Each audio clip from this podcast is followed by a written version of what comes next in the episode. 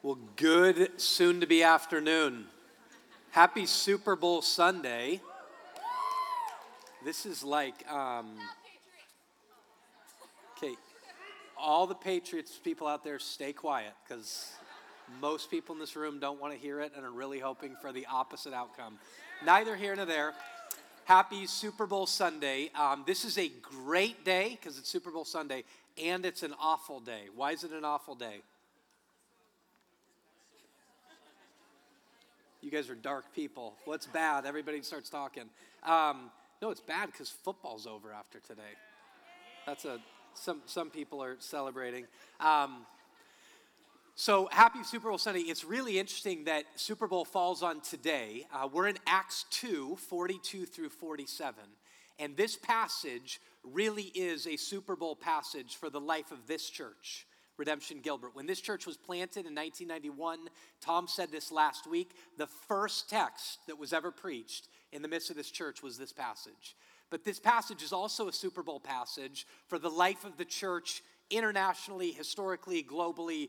This is kind of something's going on in this passage that happened with the early church that's meant to continue into today. So, on that note, open up your Bibles to Acts chapter 2 and we are going to read verses 42 through 47. Acts 2, 42 through 47. So open a Bible or an app or whatever will get you there. Google will as well. And they devoted themselves to the apostles' teaching, the fellowship, to the breaking of bread, and the prayers. And awe came upon every soul and many wonders and signs were being done through the apostles. And all who believed were together and had all things in common. And they were selling their possessions, belongings, and distributing the proceeds to all as any had need. And day by day, attending the temple together, breaking bread in their homes, they received their food with glad and generous hearts, praising God and having favor with all the people. And the Lord added to their number day by day those who were being saved. Let's pray. Father, we uh, come to you to hear a word. We want to hear a real word. We want to hear a living word. And God, you promise that your word will not return to us void. God, which means for us to hear, you have to give us ears to hear. I pray that you would give us ears to hear this word uh, together as this church and this community. I pray that you'd give us ears to hear for what you want to do in us individually, um, what you want to do in us in our relationships, what you want us to do with uh, what you've given us, what you want us uh, to do in the world. Um, God, and we believe that you'll speak. We need your spirit to do it. So I pray that you would unearth all the gifts that uh, you want operating right now, uh, that we would see and hear all that you want us to do and ultimately be changed unto it. In Christ's name we pray. Amen. I noticed something interesting uh, this morning. There's still some of you wearing jerseys of neither of the two teams who are playing today. Okay? It's interesting. It's like I'm going to hold out and show my allegiance. I'm still a Steelers fan, right? Or I'm still a Packers fan. Or I'm still a Cardinals fan, right? Or just so you know, I am still a Broncos fan, like forever and ever and ever, right? You still want to show your allegiance. When I say the word allegiance, um, one of the first things many of you think of is the Pledge of the Allegiance. I was in Mrs. King's kindergarten class, and there's very few memories I have really etched in my brain about kindergarten. But one of them is these inflatable letters in which they taught you the alphabet, and the M was Mr. Mouth. It was like this mouth, but there was an M behind him, and you learned M from that. But the other one is, is that we would stand up every morning and say the Pledge of Allegiance. I pledge allegiance to the flag of the United States of America and to the republic for which it stands, one nation, under God, indivisible, with liberty and justice for all. I remember that. So every time I hear the word allegiance, I think about that. The word allegiance literally means, if you look it up in the dictionary, loyalty or devotion of a citizen to a government or a sovereign. What was happening in this community in Acts 2 42 through 47 is their allegiances were changing. They were recognizing something that was so deep that their loyalties of many kinds and in many forms were changing. And they were beginning to recognize that something has just happened. And yes, we sit under Roman sovereigns. And yes, we sit under some religious sovereigns, if you will. But something has happened, and one who has come, the one who has come, is in fact the sovereign of all sovereigns.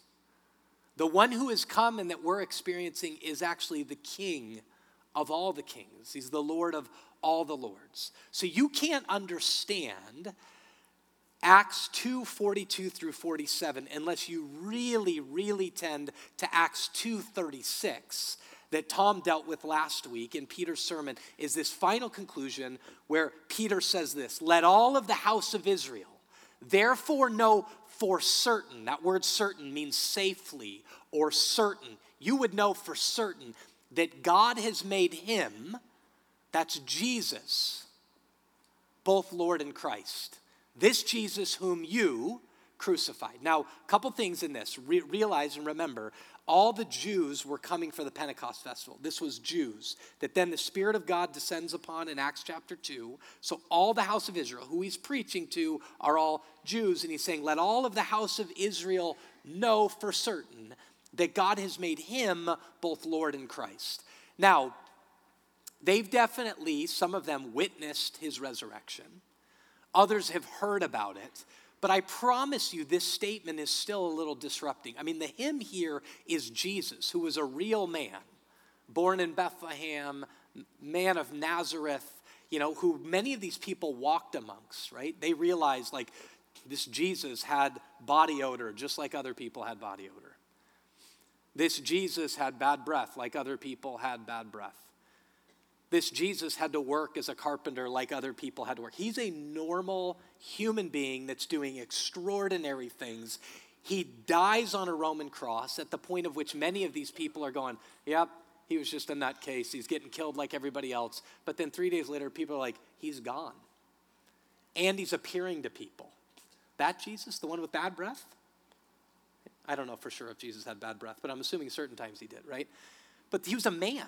This Jesus, him, God has made both Lord and Christ.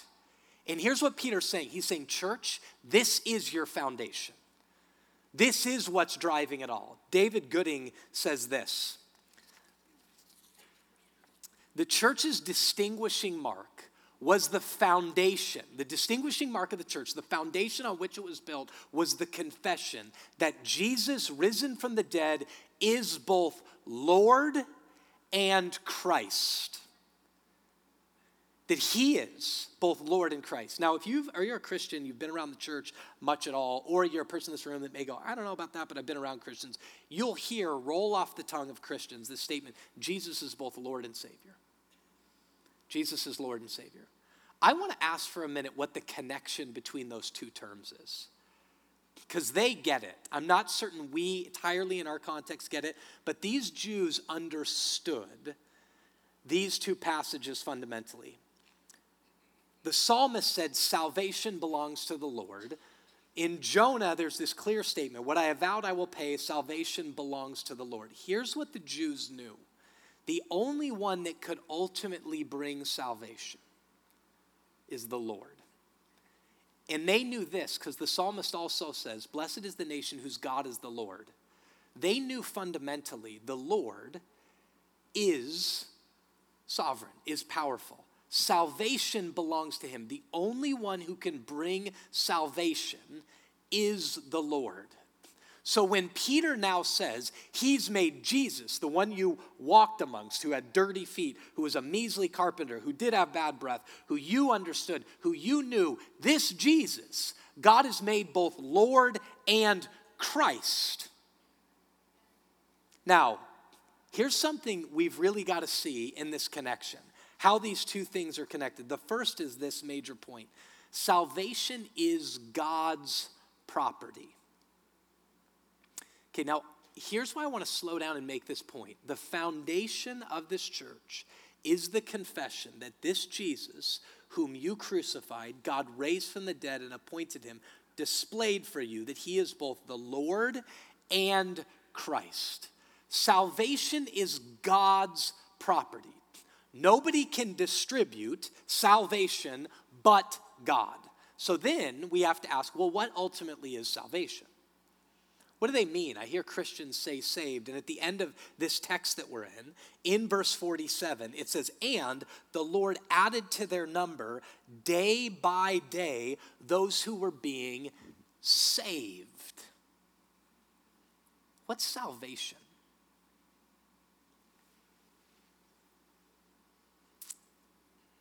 If you're around Christianity at all, or have been around Christmas much as all, you'll hear this hymn, and it's the hymn Joy to the World. Now, if you're familiar with oldies, this isn't the song that says Jeremiah was a bullfrog, right? Joy to the world, all the boys and girls. It's not that one. It's the one that goes, Joy to the world, the Lord is come. Now, sadly, in many of our churches, that hymn will remove, now when we sing it, one of the best lines in the whole song. And of that line is here's what it says it says, No more let sin or sorrow grow, or thorns infest the ground. He's come to make his blessings flow. Anybody know what it says? As far as the curse is found. He's come to make his blessings flow as far as the curse is found. So, what then does the curse mean? Because that's going to get at ultimately what salvation is. Well, the curse is this idea of what did sin infect? Well, the song itself says sin and sorrow. So let me just ask you this regardless of who you are, what you believe, where you are, have you ever encountered sorrow? I promise you, whether you're sitting in this room and you're Hindu or Muslim, atheist or agnostic, Christian or otherwise, we've all experienced sorrow. And truth be told, no human being really, in the end, likes sorrow. So part of this is saying it's salvation from sorrow, but ultimately what causes sorrow? And that's sin. But then it even says something fascinating no more let thorns infest the ground, that the curse has impacted all of creation. Human existence, the life of botany, if you will, the trees and the forest and the thorns, right? All of the animal kingdom, all of life, human life, has been infected and affected by sin. Infected, effected, and affected, if you will, by sin. Everything, including you and me. Salvation is therefore the deliverance from that. So, what caused sin? Well, in simple form, so we don't just get into a huge theology lesson, it was a belief in a word that was alternative to God, namely that came through the enemy, who the Bible calls Satan. Now, let me stop again because many of you hear the word Satan and you go, ah, not sure I buy it, not sure I believe in it. Let me just say this Again, whoever you are in this room, regardless of what you believe, if you don't believe in a Satan, you have to believe in something that gives an account for evil in the world. Because if you don't believe that there's evil in the world, you have your head in the sand. There is evil in the world. And you have to give an account for it. I believe the Bible gives the best account for it in that a part of God's creation, not a not an entity equal to God, but a creation of God, an angel, tried to elevate himself to the place of God. God said, No, he tries to now sell us lies over and over and over again. And when we buy alternative words to the word of God, it manifests itself with catastrophic consequences because in believing an alternative word at whatever level and we put it into practice, that's sin that comes from Satan. So, in classic Christian teaching, salvation is the final and full victory of Jesus over Satan, sin, and death, which, let me tell you, is the answer to our sorrows, is the answer to our deepest confusions, is the answer to our utmost problems. And they aren't all just the problems that are out there. The amazing thing about Jesus' teaching about salvation is he says, sin's the problem and every time you go, if they would just change, Jesus is the master to go, every time you point that one finger, there's three more pointing back at you. He says, this evil hasn't just infected, effected, and affected them and it out there, it's infected, effected, and affected you in your very heart. Salvation The only way the world's problems can be fixed, the only way our state's problems can be fixed, ultimate problems, the only way our neighborhood's problems, our family's problems, our relational problems, our material problems can be fixed is God. And salvation is God's property, which means He has to be the one to bring it.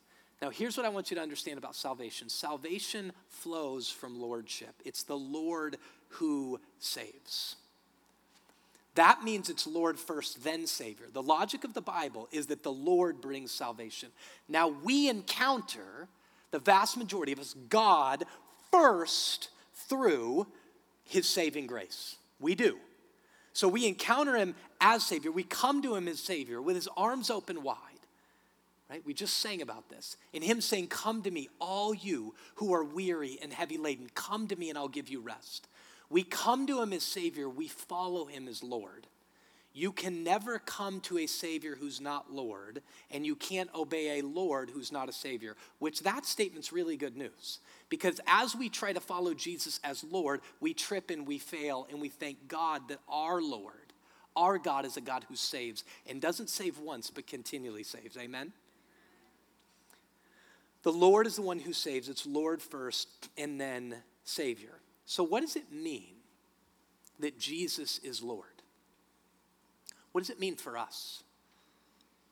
Truly, stop and think about this for a minute. What does it mean for us as Redemption Gilbert, as a community who gathers together every single week to declare Jesus is Lord? What does that mean for us as a church?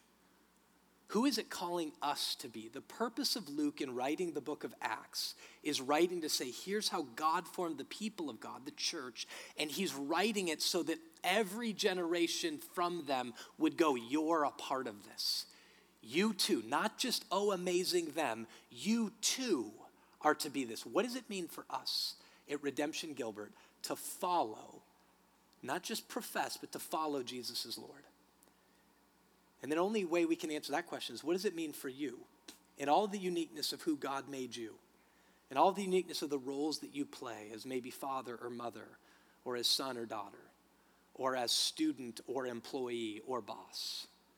Even at the level as Patriots fans. Remember that, Patriots fans, right? What does it mean to be a fan of something that Jesus is Lord? From a cook to the real estate office, to a father or mother who's staying at home right? What does that mean for you individually to say that Jesus is Lord? And then what does it mean for our world? This is really important right now in the times in which we live in. Um, we live in crazy, crazy times, right? That's just true.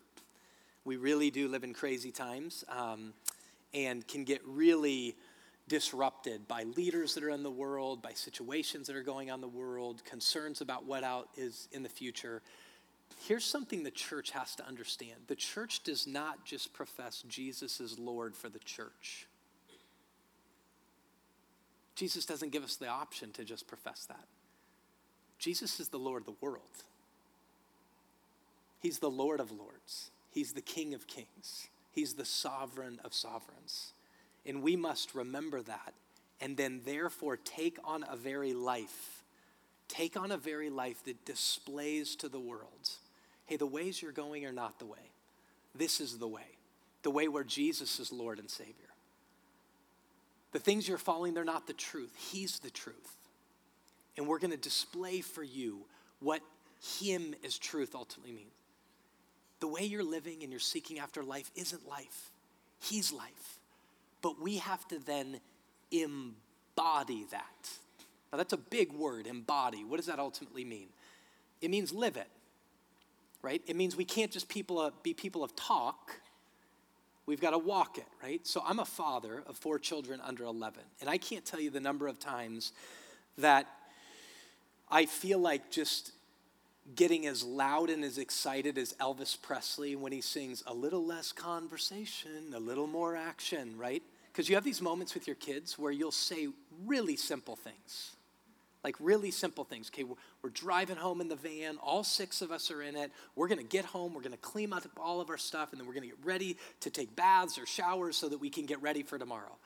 And then my kids walk in, and they immediately grab the TV controller, and they'll turn on. My boys are really big Coyotes fans, which means they're definitely not front runners, but they're big Coyotes fans. Uh, that's the hockey team in Arizona. But they'll turn it on, and I'll go, hey guys, we said we were going to clean up the room. Right? Yeah, yeah, yeah, I know.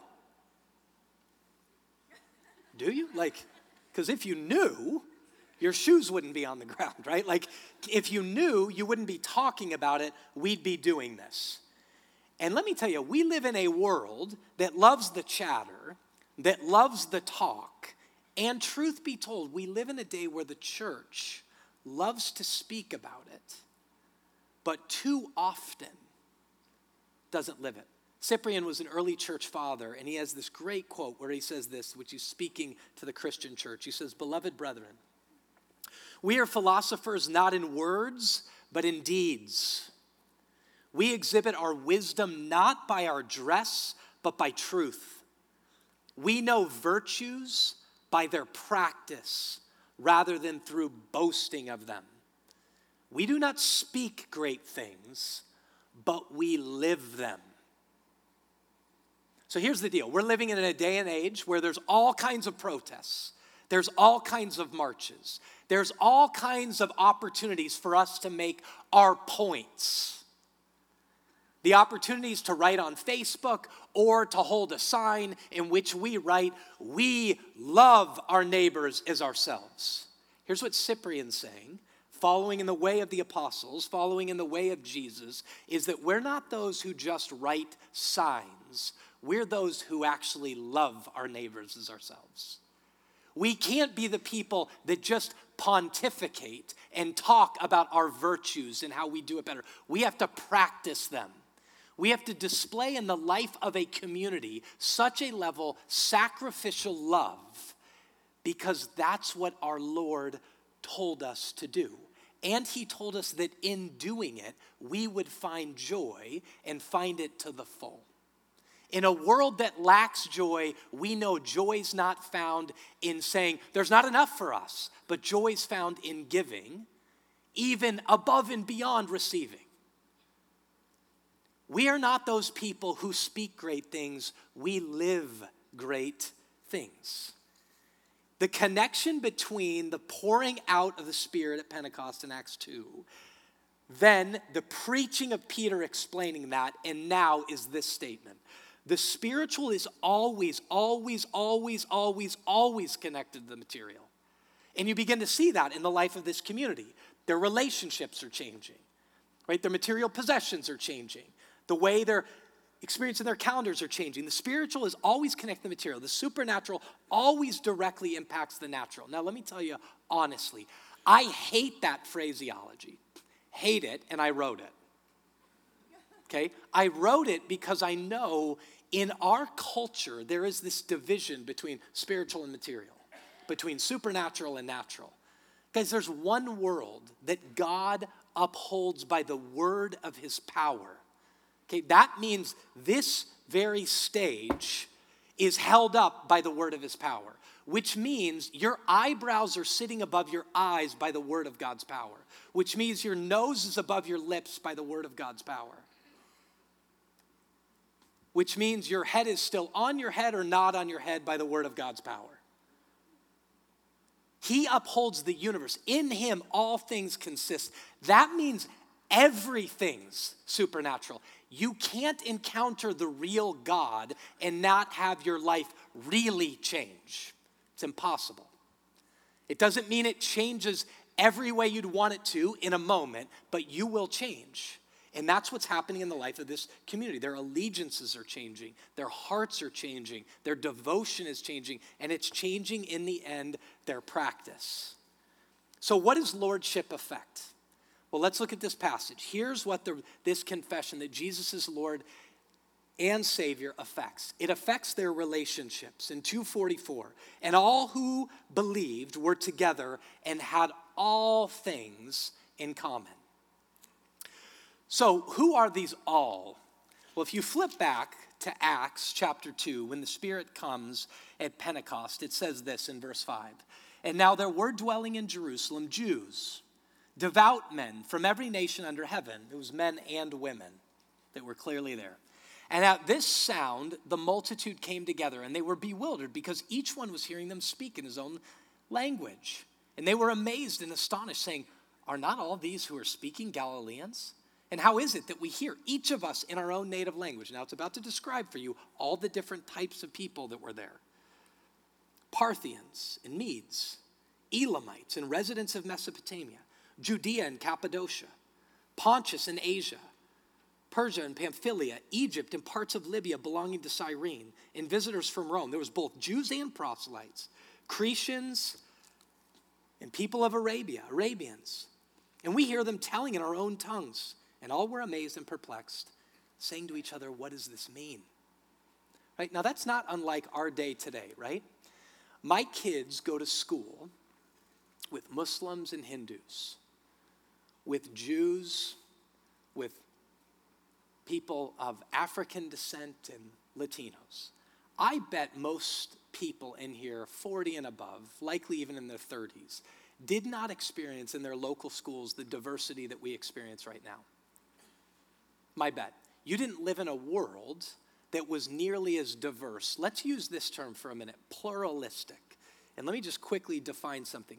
Many people, a lot of times in the Christian church, people bemoan pluralism, not just in the church, but outside. And a lot of times, I want you to know what is worthy of bemoaning is the view that in pluralism, all views, let's just say right now, all religions or views are equal. I just want you to know if you believe the Bible, you don't believe that. Because here's the thing in the Bible we believe Jesus is Lord of Lords and King of Kings. We believe Acts 4. There's no other name under heaven by which we must be saved but at the name of Jesus. Because salvation's God's property, there's one God. There's only one God who's delivering salvation. He's delivered it to us in Jesus. We don't believe that. We don't believe this is a book just for our faith community. We believe the Bible's true truth. We believe the Bible is fundamentally public truth. So, that type of pluralism we don't believe. There's another type of pluralism, which is just reality. We live in a pluralistic world. Every city, the largest migrations in the history of the world are happening in our time. Some from just rural parts of China into urban China, but all around the world, people from all around the world, the nations are coming to our cities. That's fact. And you look at that and go, what we say a lot like they do. What do we do with this? Right? We say that, but they were saying, What do we do with this? Because God was moving in the midst of it to the point, just think about how much he'd have to move, that all those different types of people of all different cultures now are identified as having all things in common. If you're honest, you just read that verse and you go, the Bible's clearly not true. Because there's no way you bring the people that are that different together and say they have all things in common. I mean, truth be told, I'm sitting in this room right now and I'm gonna admit, I don't have everything in common with you guys. There's people in this room I heard yell that are Patriots fans. I am not a Patriots fan at all. In fact, you could put me on the polar opposite end of the spectrum. Do we have all things in common? My wife's sitting in this room. I like steak, she doesn't. Right? We don't have all things in common. Is that what this text is saying? Or is it in fact saying, which I would say it is, that there is something so foundationally, so fundamentally, so life altering and allegiance offering altering that when everybody adheres to that, it has the power to bring people together in such a radical fashion that you can look at them and go, they have all things in common. Do you know the church actually gets more diverse than this? These are just Jews. Even if they were Jews and proselytes, they were just Jews, but then the gospel begins to go to the Gentiles, which is insane in the mind of a Jew. Insane that this is actually happening.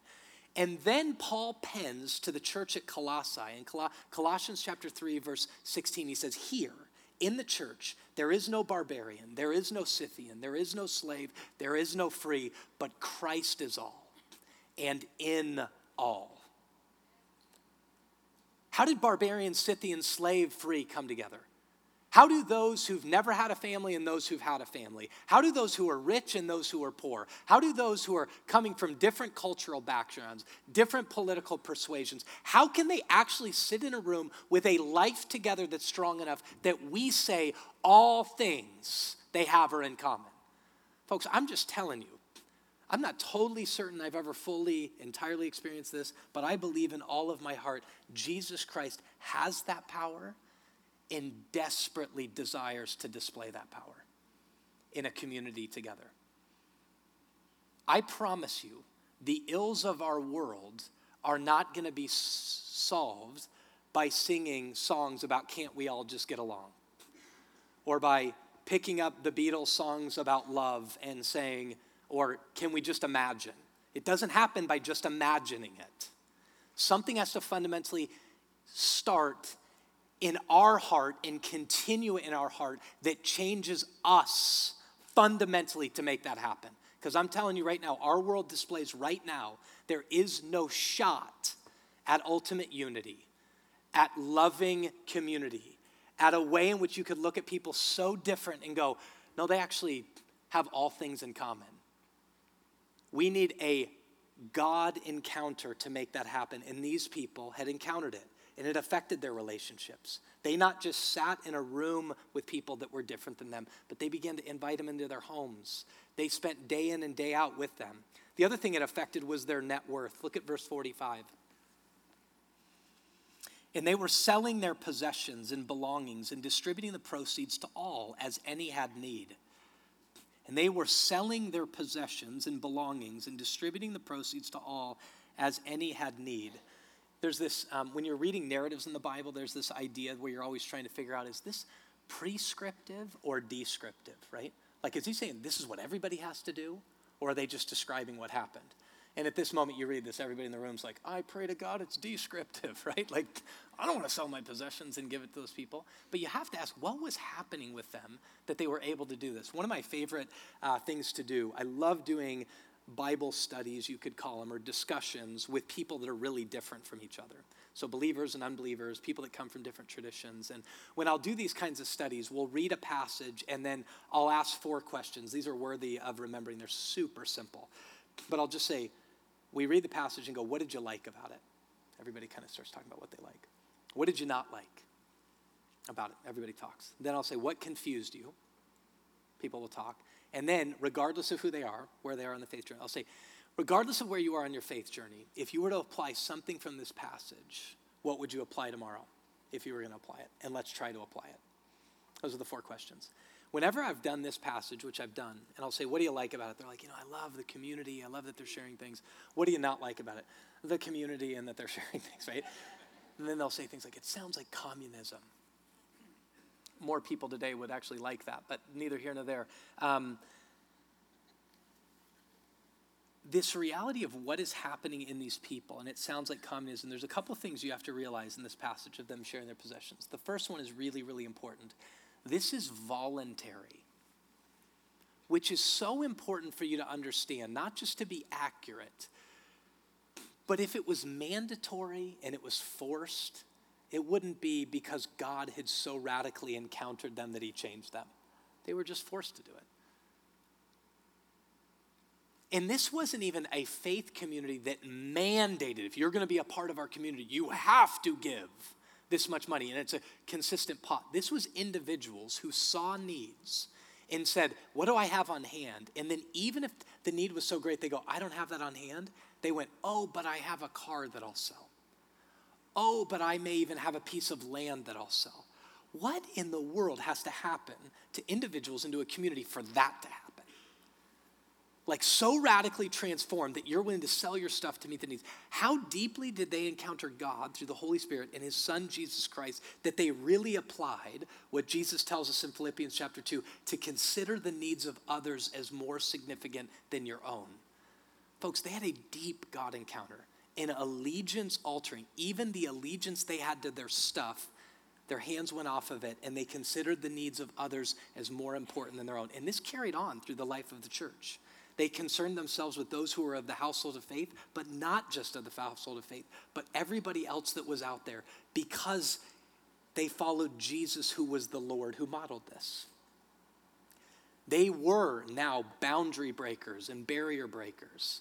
They were bridge builders. And they did it through sharing. And then their calendars are affected. It says day by day they're doing things. Their calendars are changing according to following Jesus as Lord and what they'd encountered. Their privacy, they're inviting people into their homes.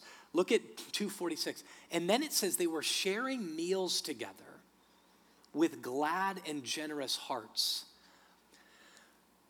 Folks, I want to just tell you, this is so significant. This does not happen by me standing up here saying, shouldn't we be like this? Or are you going home and hitting yourself, you know, bad Christian, be better, be more like Acts 2. Right? That's not how it happens. You don't do it by a rubber band snap on. You do it through deeply encountering God. How does that happen?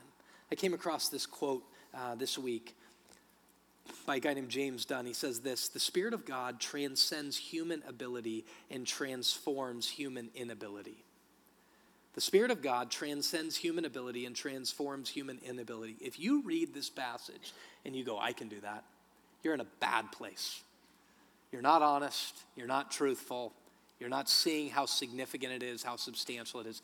If you're sitting here and you read that and go, man, that's compelling, but that's terrifying, and in all honesty, I'm talking about me right now. I read that and go, that's compelling. And then I go, that is really scary and then, if I'm being really honest, what I do is I go, let me reinterpret that somehow.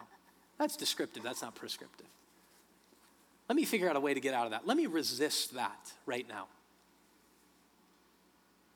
So I thank God when I read a quote like this and remember Jesus' words when he gave a hard teaching to the disciples and they said, Who then is going to be saved? And he said, With man, this is impossible. With God, all things are possible. We're called to be this type of community under, through, and immersed in the Spirit of God. The Spirit who connects us to Jesus, who said, If you abide in me and I abide in you, you will bear much fruit. But apart from me, you can do nothing. And when you go, it's impossible. Remember, the Spirit of God transcends human ability, but transforms and transforms human inability. How does He do it? And this is where we're going to end. How does He do it? How do we create an ongoing cultivation of our community, of our homes, of our very lives that experiences Jesus at this type of level? Because here's something you have to remember about this community.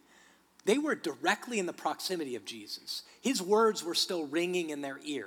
They're under the palatable power of God at these very moments. They're with these people all around. They're experiencing these things. They're experiencing the works and words of Jesus and what's happening in the community around them. We go, well, we're thousands of years later. How do we continue to work out this thing that God has worked in us? The way they did it and carried it all the way to today that we can be in this room and say that we're Christians is because of Acts 2:42. They devoted themselves devoted, which means faithfully, continually devoted themselves to the apostles' teaching, which is the Word of God. The apostles were listening to the words of Jesus, taking it all the way through the grid of all the Old Testament, all the truth that they had known, and they went, This is all true, this is the fulfillment of this, and they began to deliver it to people. And these people were devoting themselves to the Word of God, consistently and faithfully, together and individually. They were doing this. This is a moment where I'd say, when you're in redemption communities, talk about the word that we had from the sermon. Talk about other aspects of Scripture, but whatever you do, devote yourself to the Word of God. You don't need to hear what the leader has to say. You don't need to hear what I have to say. This is why this church, from its inception, believed it wasn't so much what Tom had to say, or what Tim has to say, or what Paul has to say, or what Tyler has to say. That won't change us. What changes us for the good of us, our families, and the world is the Word of God, not the Word of man. We have to devote ourselves to this. So I encourage you in your small groups, but then individually, that you've never had more opportunity and more resources. Get YouVersion on your phone. There's all kinds of reading plans. You can start with a three day reading plan. Don't look at this and go, these are these amazing people. These are normal human beings, some who knew a lot of the Old Testament scriptures, some who knew none, just like us who are in this room. And they went, just take the next step. Just devote yourself to it. Continually and faithfully stay in it, and you will be amazed at how the Word of God is living and active. But then you have to do it together. That's the next phrase. They devoted themselves to the apostles' teaching and to fellowship. This word just means shared participation in the Spirit. That they were consistently getting around other people who God was working in through the power of His Holy Spirit. You can't do this alone. And you can't do it just here. It says day by day. You need people who are sharing in that same spirit, who aren't experts, who don't act like your mediator between God that's Jesus. But who are with you in the process of going, I'm sharing in this life of the Spirit. It's really hard, and there's a lot of moments I got to claim His saving grace and Him as Savior as I follow Him as Lord, but you need them. We need each other. We have to do this together. Devote ourselves to the apostles' teaching, to fellowship, to the breaking of bread. The breaking of bread, people discuss like, is this formal communion, like that little wafer and that cup? Or is this large meals? Here's what I'd like to call it they're Jesus shaped meals. Eat together. You don't just encounter true fellowship by going, let's have a formal Bible study meeting where you don't ever know each other. Meals and drinks have a lot, a big way of us getting actual relational together. But when you eat these meals together, when you're eating it with other people who are sharing in the Spirit, every time you gather together, remind yourself we are here because of grace. We are here because of the person of Jesus, his death, his resurrection, his ascension, his sending of the Spirit. And then every time we gather together in a room like this that makes a big meal really complex, we'll take a wafer and a drink. But we will never forget that we are a people formed, shaped, and empowered by Jesus' life, death, and resurrection. And we have to do that, devote ourselves to it continually, faithfully, progressively, in the midst of it. And here's the last thing they devoted themselves to prayer.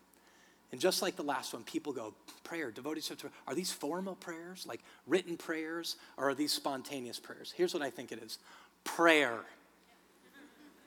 They prayed formally, they prayed spontaneously, they prayed for little things, and they prayed for huge things. They prayed for their child's homework, and they prayed for world peace.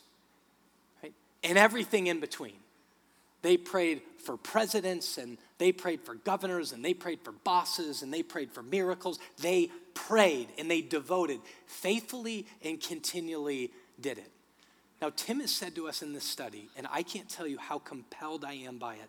I don't want to just look at this and go, man, that early church was a great church. Luke, who wrote this book, doesn't want that. He wants us to go, God, we're to be those people? We're to be those people by grace and only by grace, not by our own power. We're supposed to be those people by the power of the Spirit. And He's saying to us right now, we will never be those people. We'll never experience that kind of life, that kind of gladness, that type of generosity, that type of diversity, if you will, if we don't devote ourselves to the Word of God. If we don't surrender under Jesus, if we don't do it together, if we're not eating with people who are like us and not like us, and if we're not in the end, hear me on this praying, praying, praying, praying people. Let's pray. Father, we love you and thank you. God, we ask you.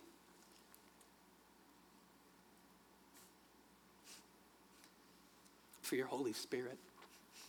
Make us these people in Christ's name. Amen.